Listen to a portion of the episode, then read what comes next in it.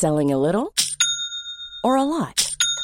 Shopify helps you do your thing however you cha-ching. Shopify is the global commerce platform that helps you sell at every stage of your business. From the launch your online shop stage to the first real life store stage, all the way to the did we just hit a million orders stage. Shopify is there to help you grow. Shopify helps you turn browsers into buyers with the internet's best converting checkout. 36% better on average compared to other leading commerce platforms because businesses that grow grow with Shopify. Get a $1 per month trial period at shopify.com/work. shopify.com/work.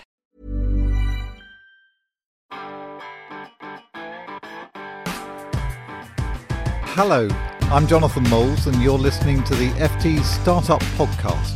In last week's episode, we looked at funding. This week, we look at hiring. Where do you go to find the best people? It's become a cliche for tech founders to eke out a latte at the local Starbucks while using the free Wi Fi. For Martin Spiller, serial entrepreneur, consultant, and lecturer, it became the venue for a key hire for his latest venture, Hibbert Harwood. He told me the story over a cappuccino and a pastry.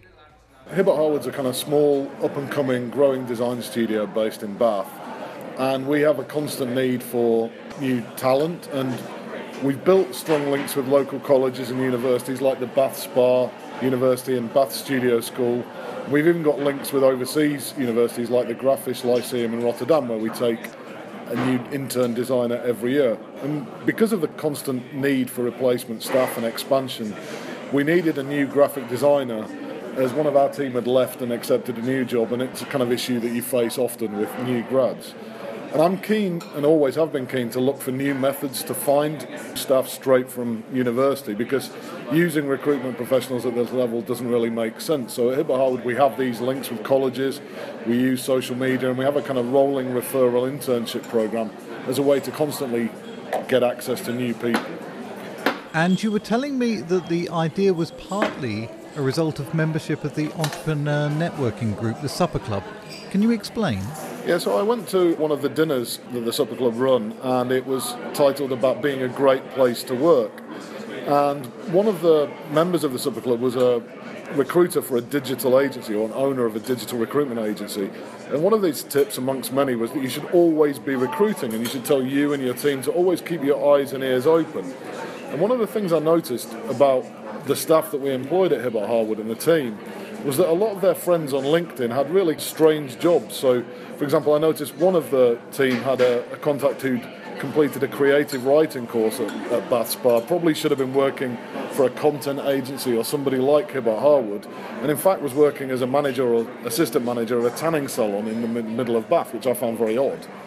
So uh, Hibbert Harwood had a small serviced office in the centre of Bath. The kitchen was very small, so we spent a lot of time going to a local coffee house. Uh, I think it's an independent chain called Jacobs.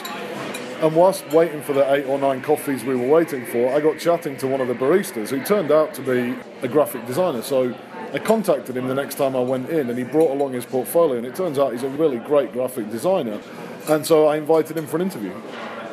And um, um, what happened? I mean, is he still with the company? Or? He's just accepted a position with a bigger agency outside of Bath, but he's doing fantastically well. And I think he was at the Hibbert Harwood for about 18 months. So, as part of that program, I now keep my eyes and ears open every time I go to coffee shops, restaurants, cafes, and even at the local gym was the last time I tried to run this technique. But unfortunately, the girl was a graduate and had just completed a degree, but it was in history, not in anything that I could use. I see. So, is it that there are any particular tips in terms of finding these kind of quite specialist people? But what I would give you the tip is just talk to the people that are working in the coffee shops, bars, restaurants. Talk to them about what they're doing because most of the guys there are working there as a means to kind of fund their after university life and whilst they're looking for a job. And it, as we all know, with the kind of unemployment rates, there's a lot of unemployment or people not working in the jobs they want to work in after they graduate. So keep your eyes and ears open and just be nice and talk to people.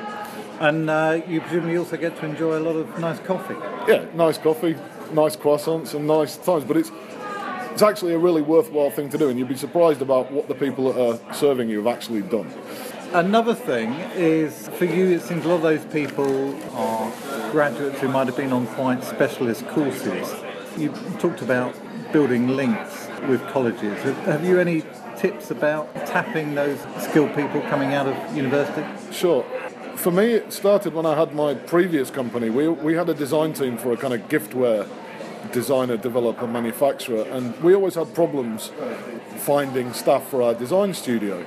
And it turns out we were only about three miles away from Brunel, which, as I found out through Sophie Hibbert, the MD of Hibbert Harwood, is one of the leading kind of industrial design universities. So I realised, actually, a few miles down the track, I could have been working with a great university. So what I do now is either via social media or via the, the, new people we employ, find out where they came from and find out who to talk to at their universities and just go and talk to them. Or the colleges similarly. Because the other thing I'm a big fan of is the idea of an apprentice program, and that's something I'm looking to put in place at Hibbert Harwood next. So we've got a student from the Bath Studio School who comes for the next two years every Friday.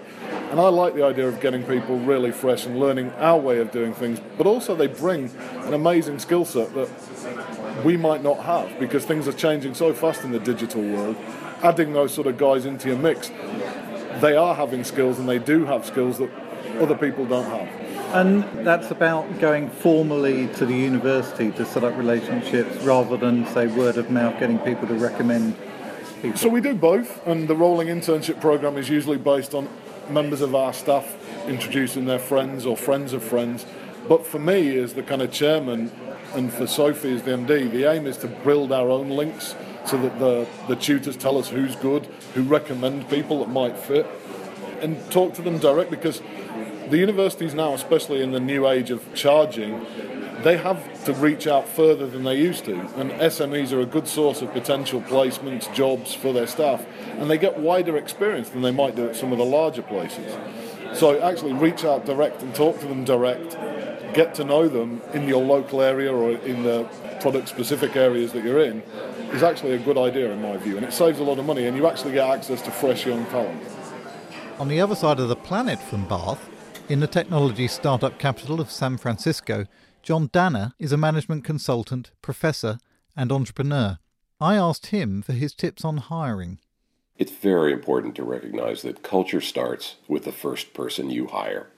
So pay close attention to not just the competency, but also the style, integrity, and character of each new member of your team. Hire to complement, not duplicate. In other words, be willing to bring diversity of thinking, background, and skill set early on.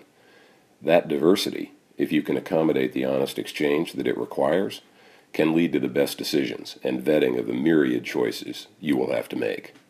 Finally, don't hire an HR person until you absolutely have to. What about when promising new candidates don't turn out to be the person you expected? Is there a good way to let go of somebody? You need to be quick and early in giving feedback to any new hires, and then just as quick in letting them do their jobs. If you think you've made a bad hire, and believe me, you will from time to time, cut your losses quickly. An underperforming or malcontented employee can be especially corrosive in a startup organization. But as usual, we'll leave a final word of advice to our startup founder, Martin Spiller. Well, I think you need to keep your eyes and ears open. I, I, follow the maxim that came from the movie The Untouchables, which is if you want the best people at this level, you go to the tree, not the barrel.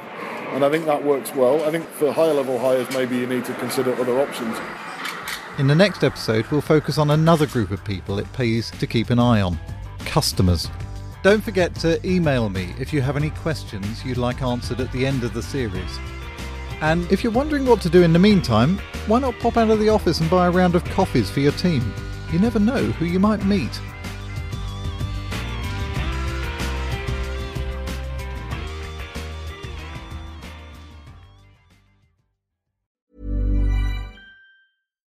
Deserves the best, and there's no better place to shop for Mother's Day than Whole Foods Market. They're your destination for unbeatable savings, from premium gifts to show-stopping flowers and irresistible desserts. Start by saving 33% with Prime on all body care and candles. Then get a 15-stem bunch of tulips for just $9.99 each with Prime. Round out Mom's menu with festive rosé, irresistible berry chantilly cake, and more special treats. Come celebrate Mother's Day at Whole Foods Market.